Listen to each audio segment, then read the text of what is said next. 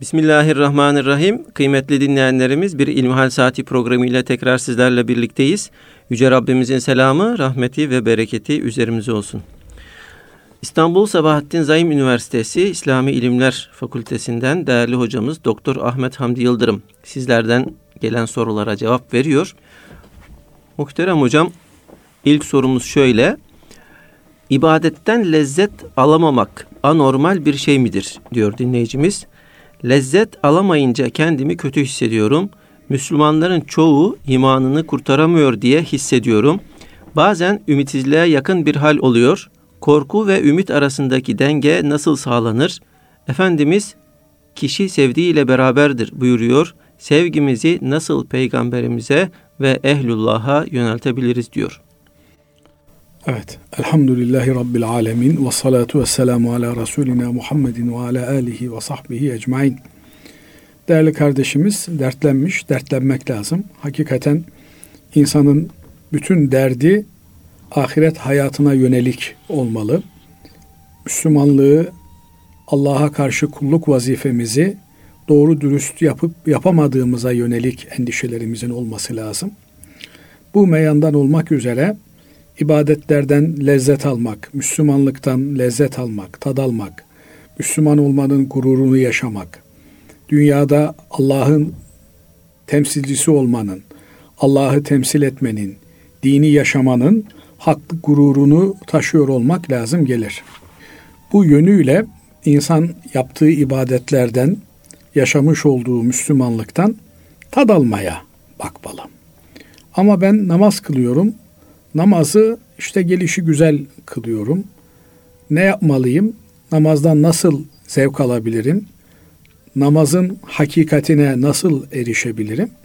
Bütün mesele, bütün erişilmesi gereken nokta burası. Bu hepimiz için böyle. Sadece bu kardeşimiz için değil, dünyada en iyi Müslüman olanımızın da endişesi bu endişedir. İnsan kendini acziyet içerisinde görmeli. Hiçbir zaman ben mükemmele eriştim, kavuştum türünden bir iddiada bulunmamalı. Böyle bir iddia sahibi olanlar zaten mağlubiyeti peşinen kabul etmiş olmalılar. Niye? Çünkü Cenab-ı Allah'ın verdiği nimetlerin karşısında ona mukabele etme imkanımız yok. Almış olduğumuz bir nefesin karşılığını bir ömür boyu ibadetle geçirsek vermiş sayılmayız. Kaldı ki nefesi alıyoruz, veriyoruz. Her nefes alışverişimizde vücudumuzda muazzam bir mekanizma var. O mekanizma devreye giriyor. Yemek yiyoruz. Allah'ın sayısız nimetlerinden istifade ediyoruz. Onları vücudumuz işliyor. Yararlı olanı tutuyor, yararsız olanı dışarıya bırakıyor. Hasılı kelam bin bir türlü nimetin içerisindeyiz. Ama en büyük nimet Cenab-ı Allah'ın bizlere verdiği Allah'ın kulu olmanın şuurunda ve idrakinde olmaktır. Bu yönüyle ibadetlerimizi şartlarını, rükünlerini yerine getirerek ifa ettikten sonra, yaptıktan sonra bir de o ibadetlerin kabulü için yalvarıp yakarmamız, gözyaşı dökmemiz gerekiyor.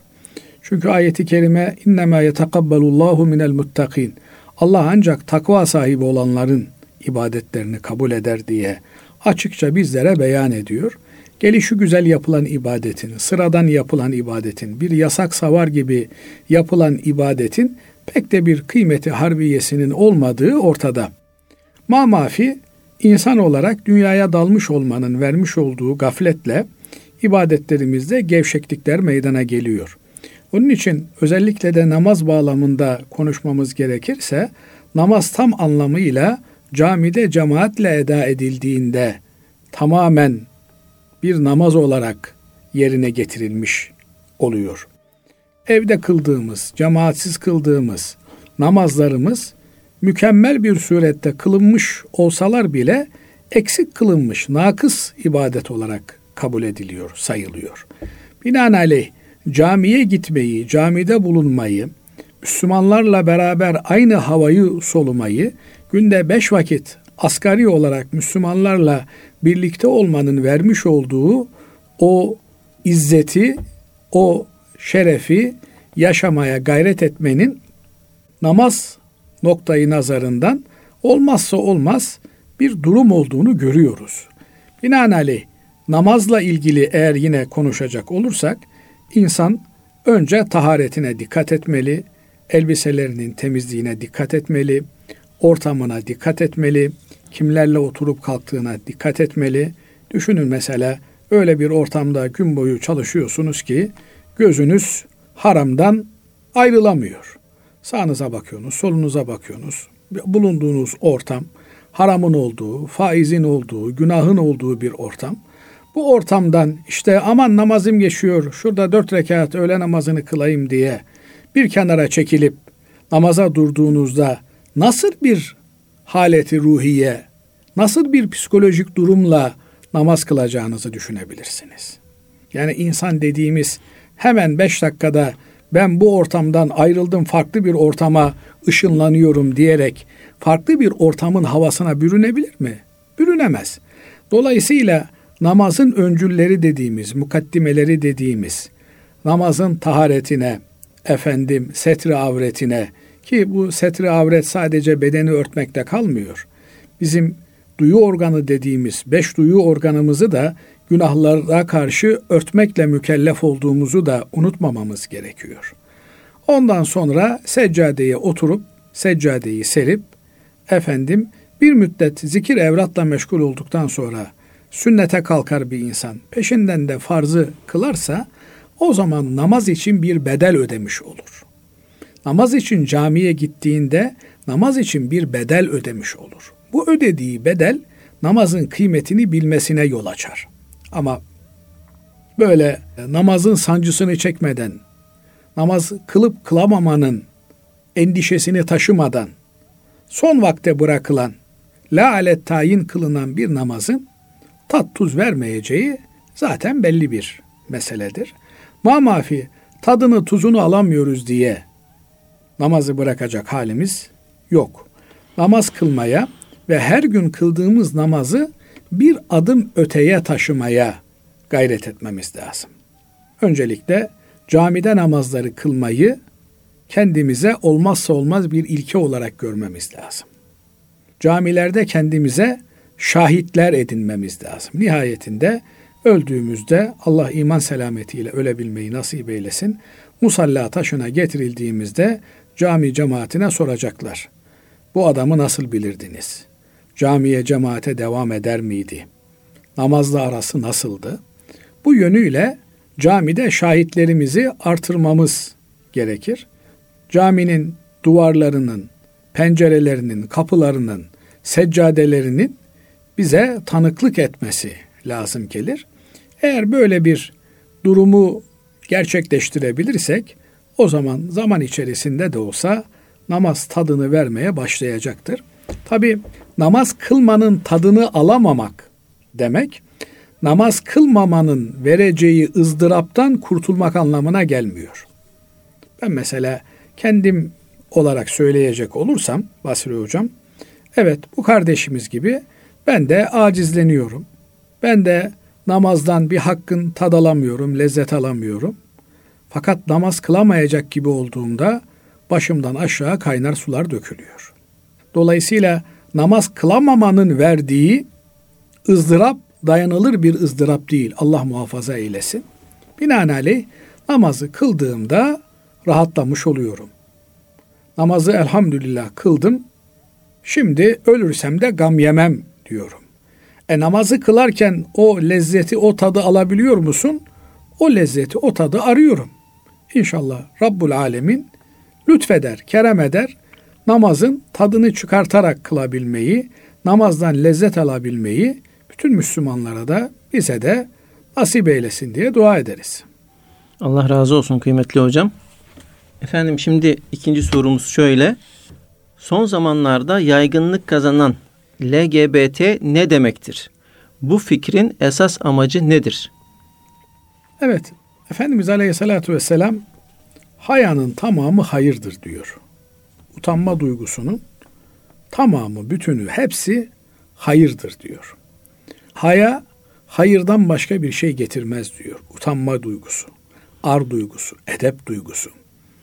Bu o kadar önemli bir meseledir ki bir defasında Efendimiz Aleyhisselatü Vesselam haya ile iman birbirine yapışık ikiz gibidir diyor.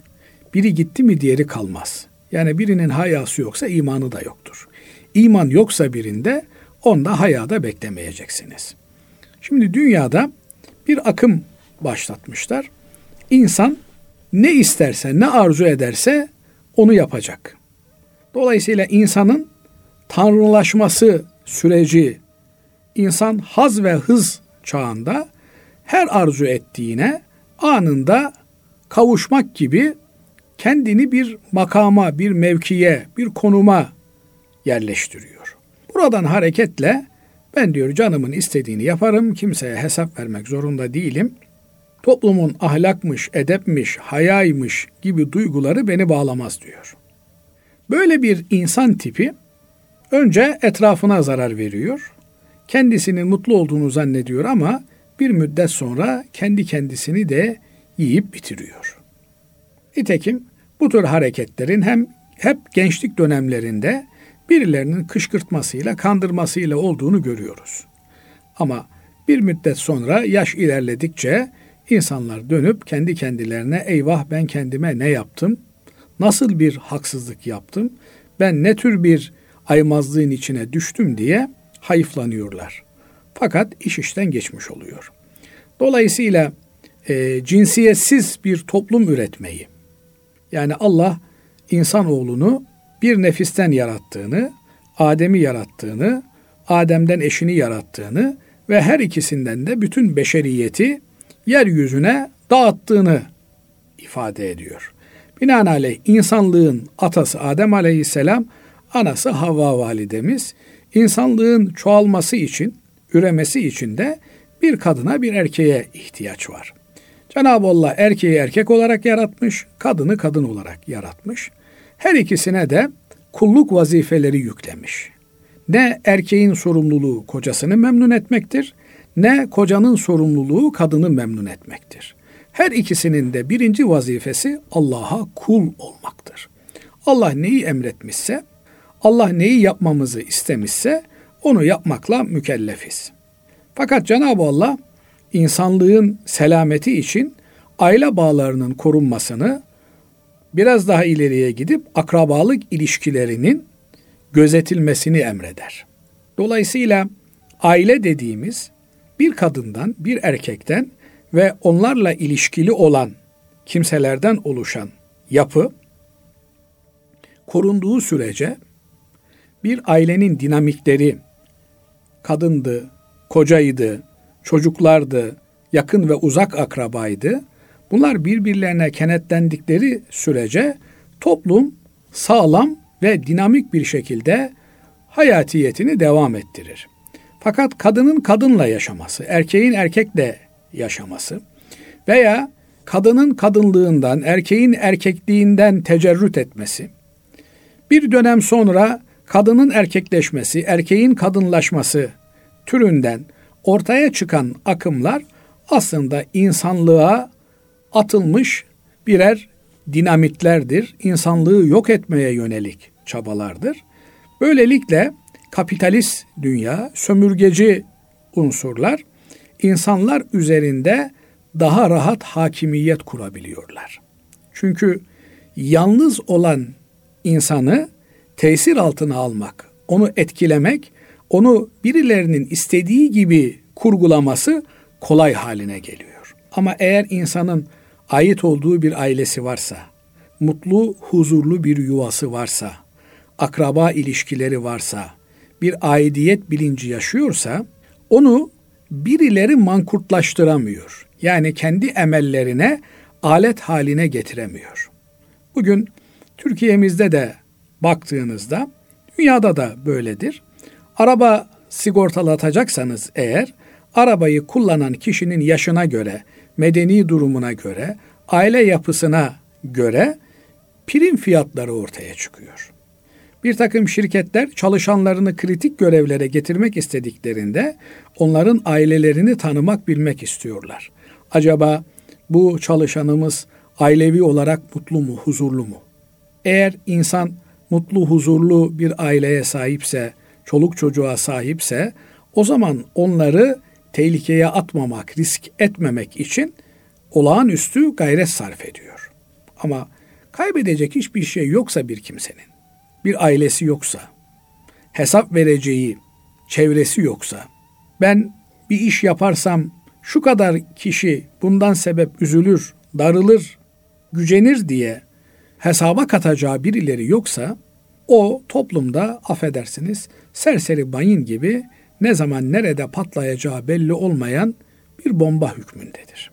Dolayısıyla dünyada da mesela bir takım e, kapitalist güçler, sömürgeci güçler yetim çocuklardan ordu teşkil ederler. Niye? Yetim çocuğun bir ailesi yoktur. Onun arkasını soracak, peşine düşecek, devletin hesap vermek durumunda kalacağı bir kabilesi, bir aşireti yoktur. Dolayısıyla bir rakam olarak görülür. Fakat eğer biri bir aileye mensupsa, daha geniş anlamda bir akrabalık bağıyla korunuyorsa kimse ona ilişmek istemez. Böylelikle kapitalist dünya insanları kimliksizleştirmek derdine düşmüştür. Bu o kadar büyük bir hastalıktır ki eğer bununla mücadele edilmezse bu sonunda insanı kendi evinden vurmaya başlar. Artık ondan sonra yani aile müessesesi tehlikeye girdikten sonra yapılacak tek şey o diyarı terk etmektir. Nitekim Lut aleyhisselam bu sapkınlarla e, mücadele ediyor. Her fırsatta onlara tevhidi, hakkı, doğruyu anlatıyor. Fakat artık bir noktaya geliyor ki iş kendi evinden sonradan evlendiği hanımı bu sapık kimselerin reklamcılığını yapmaya başlıyor. Yani kabulleniyor. Artık biz bunları kabullenmemiz lazım diyor. Bugün maalesef ülkemizde de bu aşamaya doğru gidiyoruz. Yani belki azlar ama sesleri çok çıkıyor. Hayasızlığı bir cesaret olarak görüyorlar. İnsanın aklına getirmeye haya edeceği kelimeleri, arsızlığı, namussuzluğu kendi üzerlerine pankart yaparak yapıştırıyorlar. İşte bilmem neyin çocuklarıyız biz diyorlar. Biz bilmem şuyuz buyuz diyorlar. Böylelikle toplum için hiçbir kutsal bırakmıyorlar. Yani hele de e, Müslümanın, e, Türk'ün en mukaddes değerlerinden bir tanesi namus kavramıdır. O namus kavramını baltaladıktan sonra, yok ettikten sonra uğruna savalaş, savaşılacak bir değer de kalmıyor. Böylelikle insanlar tek başına birer birer avlanabilecek, yok edilebilecek unsurlar haline geliyor. Buna karşı birey olarak mücadele etmemiz lazım, aile olarak mücadele etmemiz lazım, toplum olarak mücadele etmemiz lazım. Eğer bu mücadeleyi kaybeder isek evlerimize kadar bu şer odakların sirayet edeceği muhakkaktır. Bundan dolayı baştan tedbirlerin alınması lazım. En önemli tedbir de ama ne olacak benim aileme böyle bir şey bulaşmaz tipi bir endişeyi görmemek gibi bir aymazlık olur. Bana bulaşmaz. Bez elhamdülillah. Bizim aileden böyle şeyler olmaz. Oysa şu yaşadığımız süreçte gördük ki toplumda bir virüs ortaya çıkınca teker teker herkese bulaşıyor. Herkesi gelip yakalıyor. Binaenaleyh bana bulaşmaz, bana bir şey olmaz deme lüksümüz yok.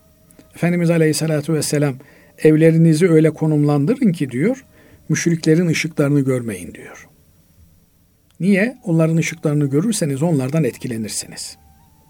Dolayısıyla toplumda bu tür şeylerin görünür hale gelmesi toplumdaki sağlam unsurlar için müthiş tehlikeli şeylerdir, virüslerdir. Bunlarla mücadeleyi son demimize kadar sürdürmekle mükellefiz. Aksi halde bu vatanı terk etmek durumunda kalırız. Nitekim Lut aleyhisselama gecenin bir yarısı emir geliyor, gecenin bir yarısı çoluk çocuğunu al ve buradan çık deniyor. Sen onların arkalarından git, arkada kimsenin kalmadığından emin ol diyor. Geriye de dönüp bakmasınlar. İşte malımız vardı, mülkümüz vardı, şuyumuz vardı, buyumuz vardı demesinler. Geride kalan her şey helak olacak. Binaenaleyh bu cinsiziyetsizleştirme, efendim kanı kadını kadınlığından, erkeği erkekliğinden etme akımlarının karşısında durmak zorundayız. Erkek erkekliğini bilecek, kadın kadınlığını bilecek. Hepimizin vazifesi Cenab-ı Allah'a kulluktur. Kimsenin kimseye karşı bana köle olacaksın, bana kul olacaksın, bana secde edeceksin türünden bir dayatması kabul edilemez. Bizim inancımızda aile yapısı beraberce Allah'a kulluk yapabileceğimiz en mukaddes sığınaktır. Onun için eşler birbirlerinin dinlerini tamamlarlar. Evlenene kadar herkesin dini yarımdır. Evlendikten sonra tamamlanır. Onun için dinimizi tamamlamak üzere evleniriz. Bu artı ile eksinin, negatifle pozitifin bir araya gelmesidir. Ama erkek erkeğe, kadın kadına bir aile kurmanın mümkün olmadığını, insanlık için bir hastalık olduğunu, maraz olduğunu bütün dünyaya en yüksek sesle haykırmamız lazım. Efendim bize uzak bu işte Avrupa'dadır, Amerika'dadır filan diye tesellilere aldanmamamız lazım. Bugün orada, yarın yanı başımızda bitebiliyor bunlar. Allah muhafaza eylesin. Bu noktada en azından hayasızlar kadar cesur olmak gerekiyor. Haya gittikten sonra zaten geriye bir şey kalmıyor. Dolayısıyla toplumun ar damarlarının çatlamaması için Müslüman elinden gelen gayreti göstermek durumundadır. Zira Müslüman dünyanın gidişatından mesul insan demektir. Allah bunun hesabını bize soracak. Ona göre hazırlık yapmak ve mücadele vermek durumundayız. Allah razı olsun kıymetli hocam. Şimdi değerli dinleyenlerimiz kısa bir araya gidiyoruz. Aradan sonra inşallah kaldığımız yerden devam edeceğiz. Huzur bulacağınız ve huzurla dinleyeceğiniz bir frekans. Erkam Radyo, Kalbin Sesi. Kıymetli dinleyenlerimiz İlmihal Saati programımıza kaldığımız yerden devam ediyoruz. Sizlerden gelen sorulara değerli hocamız Doktor Ahmet Hamdi Yıldırım cevap veriyor. Değerli hocam, dinleyicimiz şöyle bize yazmış. Bir yaşında çocuğum var. Dini eğitimi nasıl vermeliyiz? Sevdirmek için neler yapılmalıdır? Bazı dini hassasiyetleri olan ailelerin çocuklarının dine karşı mesafeli ve hatta düşmanca tavırlar sergilediğine de şahit olabiliyoruz.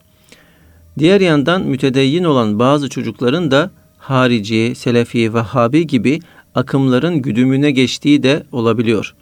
Sadece dini eğitim vermenin yanında sevdirmenin nasıl olacağı, akaidimize ters sapık sözde dini akımlara karşı nasıl gözlerini açabileceğimiz konusunda aydınlatabilir misiniz diyor. Evet zor bir soru sormuş kardeşimiz. Yani hakikaten eğitim meselesi önemli. Fakat öncelikle şunu bilmek gerekiyor ki ayeti kerime Ey iman edenler ku enfusekum diyor önce. Kendinizi koruyun. Ve ehlikum sonra ailenizi, çoluğunuzu, çocuğunuzu ateşten koruyun diyor. Öncelikle insanın kendisini koruması gerekiyor. Kendisinin çocuk sahibi olabilecek, çocuk yetiştirebilecek bir ebeveyn kıvamına gelmesi gerekiyor. Maalesef birçok ebeveynimizde başta ben de olmak üzere çocuk yetiştirmenin sorumluluğu bilinci eksik olarak görülüyor. Bununla neyi kastediyorum? Yani benim gözlemlediğim, kendimi de gözlemliyorum Basri Hocam bu arada. Biz çocuklarımıza idealize ettiğimiz hayatı artık bizden geçti ama çocuklarımız böyle yapsın. Türünden bir beklentiyle çocuklarımızı yetiştirmeye çalışıyoruz. Mesela kendisi kitap okumayan bir anne baba çocuğunun kitap okumasını istiyor. Kendisi Kur'an okumayan bir anne baba çocuğunun hafız olmasını istiyor. Kendisinin namazla ilgisi alakası efendim kenarından kıyısından olan bir anne baba çocuğunun dindar olmasını istiyor. Oysa bu yani fizik kanunlarına da aykırı bir şey. Yani nihayetinde çocuklarımız bizden birer parça. Onlar bizden alacakları parçalarla kendilerini tekamül ettirecekler. Biz bir günü 24 saat Kur'an'la geçirirsek onların bir saat Kur'an'la geçirebileceklerini düşünebiliriz. Binaenaleyh çocuk doğduğundan itibaren annesini babasını gözlemliyor. Dili anneden babadan öğreniyor. Çevreden öğreniyor. Sadece dil öğrenmiyor. Aynı zamanda da bir hareket tarzı öğreniyor. Bir düşünce biçimi öğreniyor.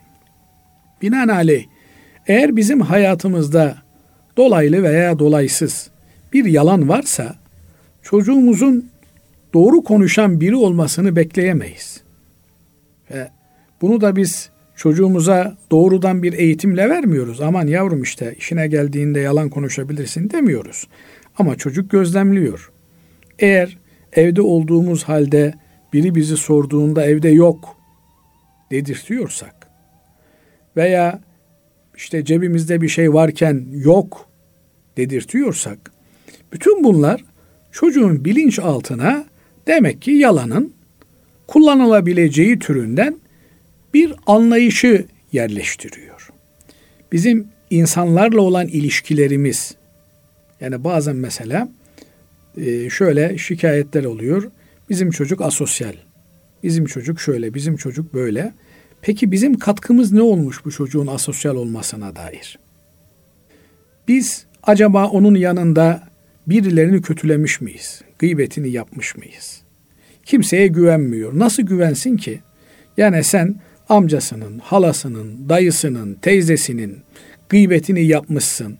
Herkese bir kulp bulmuşsun. Herkesin arkasından bir laflar söylemişsin, çevirmişsin. Ondan sonra çocuğun da efendim herkese karşı iyi niyetler, duygular besleyen güvenli biri olmasını bekliyorsun. Böyle bir şey yok. Binaenaleyh çocuklar Müslüman olarak doğarlar. Küllü mevludin yuledu alel fıtra. Fıtrat üzere Müslüman olarak doğarlar. Sonra ana baba onları Hristiyan, Yahudi, Mecusi vesaireye çevirir. Yani ana baba hiç dokunmasa fıtrat üzerinde kalacaklar. Kazandığımız ahlaki davranışlar, hal ve hareketler doğrudan veya dolaylı ana babalarımızın bizlerle ilgili tasarruflarının neticesidir.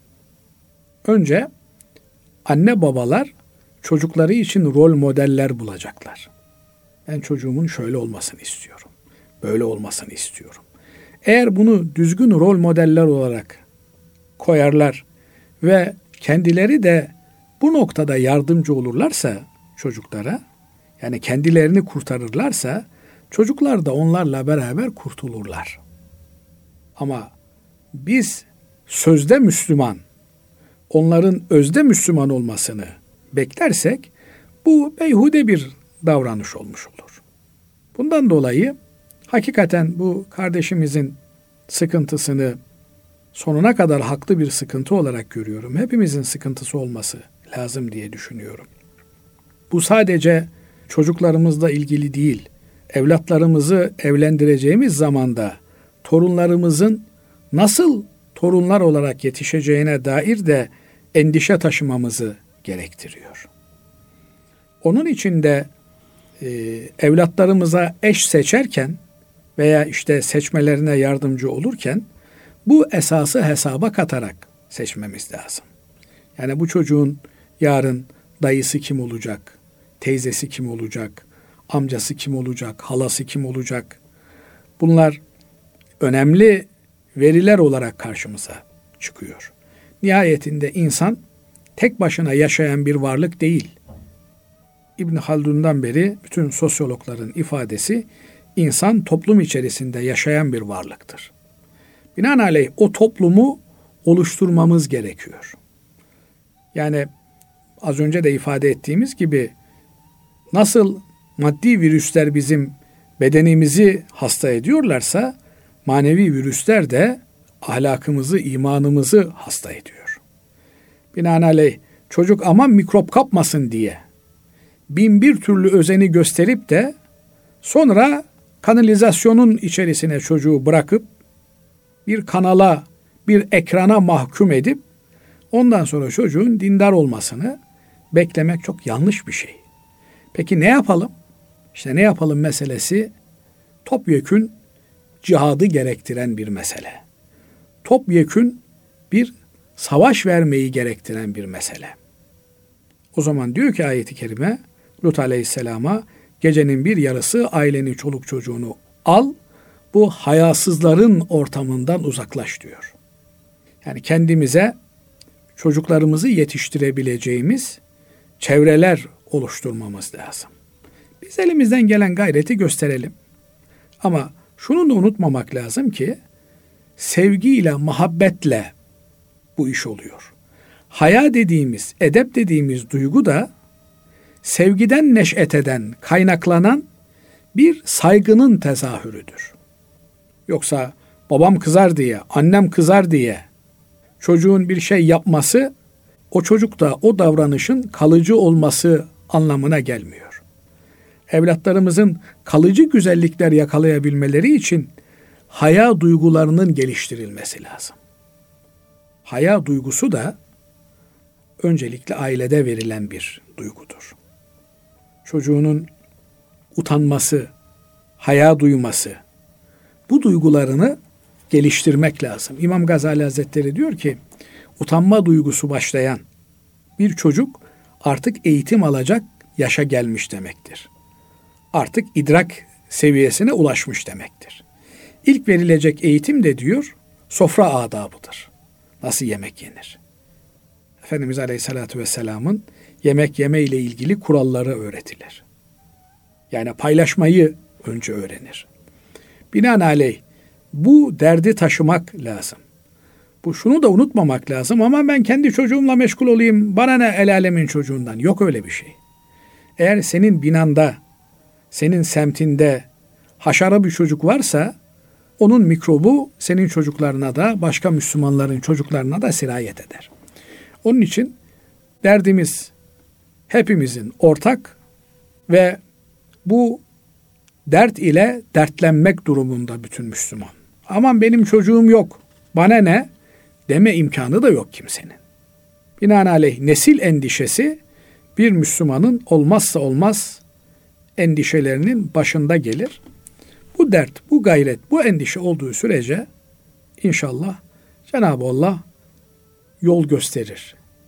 Böylelikle de başkalarının çocuklarıyla beraber kendi çocuğumuza da korunmuş alanlar oluşturabilirsek orada kendi ayakları üzerinde durabilecekleri güzel bir ortamı sağlamış oluruz. Allah'ın izniyle de Allah'a güzel birer kul olarak yetişmiş olurlar. Değerli hocam dinleyicimizin şöyle ikinci soruda bir şeyi vardı. E, harici, Selefi, Vahabi gibi akımlarından bunları nasıl koruyabiliriz diye. Yani bu kötülükleri gören bir kısım çocuklarımız da bu sefer diğer tarafa yani Tabii bu iki tarafı keskin bir kılıç gibi. Bunun çözümü e, Cenab-ı Allah diyor ki iman edip ameli salih işleyenler için biz meveddet halk ederiz diyor. Sevgi halk ederiz diyor. Yani iyi işler yapanlar, Allah'a iman edenler, iyi iş yapanlar bütün insanlığı severler ve bütün insanlık tarafından da sevilirler. Buna muhabbet kültürü diyoruz. Bizim medeniyetimiz sevgi medeniyeti. Efendimiz Aleyhisselatü Vesselam'ın bütün gayreti bu sevgi medeniyetini, sevgiyi, muhabbeti neşretmek, yaymaktır. İnsan önce kendisini sevecek, ailesini sevecek, toplumunu sevecek, insanları sevecek. Birbirimizi sevmeden cennete gidemeyeceğimizin bilincine sahip olacağız. Yani Anadolu irfanının çok böyle özlü sözleri var. Ağlayanın malı gülene hayretmez derler. Toplumda birileri ağlarken birilerinin gülüp mutlu olması mümkün değil. Onun için toplumun bütün fertlerinin gülmesi lazım. Bu noktadan da Müslümanların ben bütün insanlığı sevmeye mecburum noktasına gelmeleri lazım. Nitekim hadis-i şerif açıkça bunu ifade ediyor. Efendimiz Aleyhisselatü Vesselam buyuruyor ki لَنْ تَدْخُلُوا الْجَنَّةَ حَتَّى تُؤْمِنُوا İman etmedikçe cennete giremezsiniz. وَلَنْ تُؤْمِنُوا حَتَّى تَحَابُّوا Birbirinizi sevmedikçe de iman edemezsiniz diyor. Yani biz iman etmek için birbirimizi sevmeye mecburuz. Eğer sevgi yoksa orada iman yok. Sonra da Efendimiz Aleyhisselatü Vesselam diyor ki size yaptığınız zaman birbirinizi seveceğiniz bir şeyi söyleyeyim mi diyor. Efşus selame beynekum. Aranızda selamı yayınız. Selamı yaymak ifadesi Basri hocam. Esselamu aleyküm, esselamu aleyküm diye gelene geçene sözlü olarak selam vermekten ibaret değil. Selamı yani saldırmazlığı, zarar vermemeyi, benden sana bir zarar gelmez. Bir Müslüman olarak ben seninle ilgili kötü bir niyet düşünmem. Düşüncesini, fikrini insanlara yaymanız lazım. Halbuki bugün batıda görüyoruz İslamofobiye dedikleri Müslümandan zarar gelir. Komşun Müslümansa adam uçakta sakallı birini görüyor. Aman diyor uçağı diyor uçuracak bu diyor. Bombalayacak diyor. Hemen şikayetçi oluyor. Duyuyoruz zaman zaman. Oysa Müslüman elinden ve dilinden kimsenin zarar görmediği, Müslümanın zarar görmediği kimsedir diyor hadis. Yani Müslüman demek barışı yayan, herkese cennet davetinde bulunan kimsedir. Müslümanlık ırkçı bir din değil. Yani Yahudiler Yahudi olmayan cennet göremezler diyor. Ne yapayım kardeşim benim anam babam Yahudi değilmiş. Ne olacak şimdi? Sen diyorlar cennet yüzü göremezsin. Sen bizim ancak kölemiz olursun. Yahu para vereyim. Beni Yahudi yapın. Yok diyorlar. Olmaz. Anam baban Yahudi olacaktı. E tamam senin anan baban Yahudiydi. Onun anası babası da mı Yahudiydi? Adem Aleyhisselam da mı Yahudiydi? Hasılı kelam böyle garip bir iddiaları var. Ama Müslümanlık öyle değil. Yahu gelin hepiniz Müslüman olun. Allah'ın cennetine hep beraber girin. Dolayısıyla böyle bir daveti temsil ediyor Müslüman olmak. Yani sevmediğin bir insanı cennete davet edemezsin ki. Ve insanları cennete davet etmedikten sonra da Müslüman olamazsın. Her Müslümanın asgari vazifesi sahip olduğu dinin izzetini, şerefini yaşayarak bütün insanların Müslüman olması için niyet etmesidir. Yani ben işte sevmediğim, nefret ettiğim birine en çok değer verdiğim bir şeyi nasıl layık görürüm? Onun için Müslümanlık bütün insanlığın menfaati için çalışmayı gerektiriyor. Bu duyguyu biz yaşıyorsak, etrafımızdakiler yaşıyorsa o zaman bizim çocuklarımız da bunu yaşarlar. Fakat aşırı grupların, aşırı uçların, efendim işitti vesaireydi, tekfircilerin ben Müslümanım sen değilsin türünden dışlayıcı, kendine Müslüman bir tavırları var ki Müslümanlık bu tür söylemleri reddeder. Onun için nebevi sünneti yaşayan bir aileden böyle işit ruhlular çıkmaz.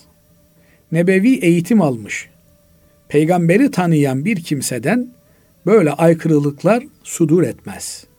Ama dini eğitim almamış, sağlam bir aile hayatından gelmiyorsa fıtraten bir Müslüman olarak işlediği günahlar birini rahatsız eder. Birileri de bu tür rahatsızlıkları taşıyan Müslümanları potansiyel kendi adamları olarak devşirebilirler. Onun için e, huzurlu, sevgi dolu bir aile yuvasından İslam'ı yaşayan ve yaşatmak için gayret gösteren bir aile yuvasından bu tür tipler çıkmaz. Ha, arada çıkar mı? Çıkar. Yani binde bir olur. Kim bilir ne hikmeti vardır. Ama normal sıradan baktığınızda bu tür nebevi sünneti yaşama ve yaşatma gayreti içerisinde olan ailelerden bu tür arızalar çıkmaz. Evet. Allah razı olsun hocam. Efendim şimdi diğer bir sorumuz şöyle. Bir yakınımız var diyor dinleyicimiz. Koca eşi ve çocukların gider, giderleri ile alakadar olmuyor. Kocanın geliri ve maaşı yeterli ölçüde fakat zararlı ve haram alışkanlıklarla gelirini çarçur ediyor. Kocasından gizli evin hanımına zekat verilebilir mi? Tabi şimdi hanımın zenginliği farklı, kocanın zenginliği farklı. Binaenaleyh bir ailede kadın zengin olabilir, koca fakir olabilir veya koca zengin olabilir, kadın fakir olabilir. Şu kadar var ki aileyi geçindirme yükümlülüğü kocaya aittir. Fakat adam ailesine yeterince harcama da yapmıyor. Çoluk çocuk efendim yetersiz beslenmeyle veya ihtiyaçlarının karşılanmaması türünden bir problemle karşı karşıya kalıyorsa o zaman kadıncağız kendi elindeki imkanları kullanabilir. Bu noktada da e, fakir olması, zekat alabilecek durumda olması söz konusu ise diğer Müslümanlar zekatlarını buna verebilirler. Biraz daha işi müşahhas hale getirmek gerekirse söz gelimi bir vatandaş kardeşi evli, eniştesi ablasına, kardeşine gerektiği kadar nafaka vermiyor. Kadıncağız da çoluk çocuğuyla mağdur durumda ablasına, kız kardeşine kendi zekatından verebilir. Vermesi zekatını yabancıya, başkasına vermesinden de daha doğru olur, daha evla, daha faziletli olur. Fakat bu tür kimselerin ailelerine gerekli olan harcamayı yapmayıp da onları muhtaç hale bırakan, getiren kimselerin ikaz edilmesi, yaptıklarının yanlış olduğunun da kendilerine söylenmesi gerekir. Fakat söylenen bu sözler fayda etmiyor diye efendim onun kocası var, kocası ona baksın diye birinin, bir kadının, çoluğunun, çocuğunun mağdur olmasına da göz yumulmaz.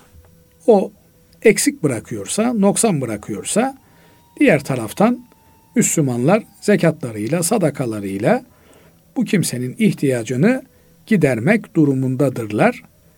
Bu konu önemli bir konu. Birinin günahı bir başkası için mazeret olmaz. Şimdi baba aldığı parayı diyelim ki içkiye, kumara harcıyor. E bana ne kardeşim onların babası var, babası versin diye çoluk çocuğun perişan olmasına göz yumulmaz.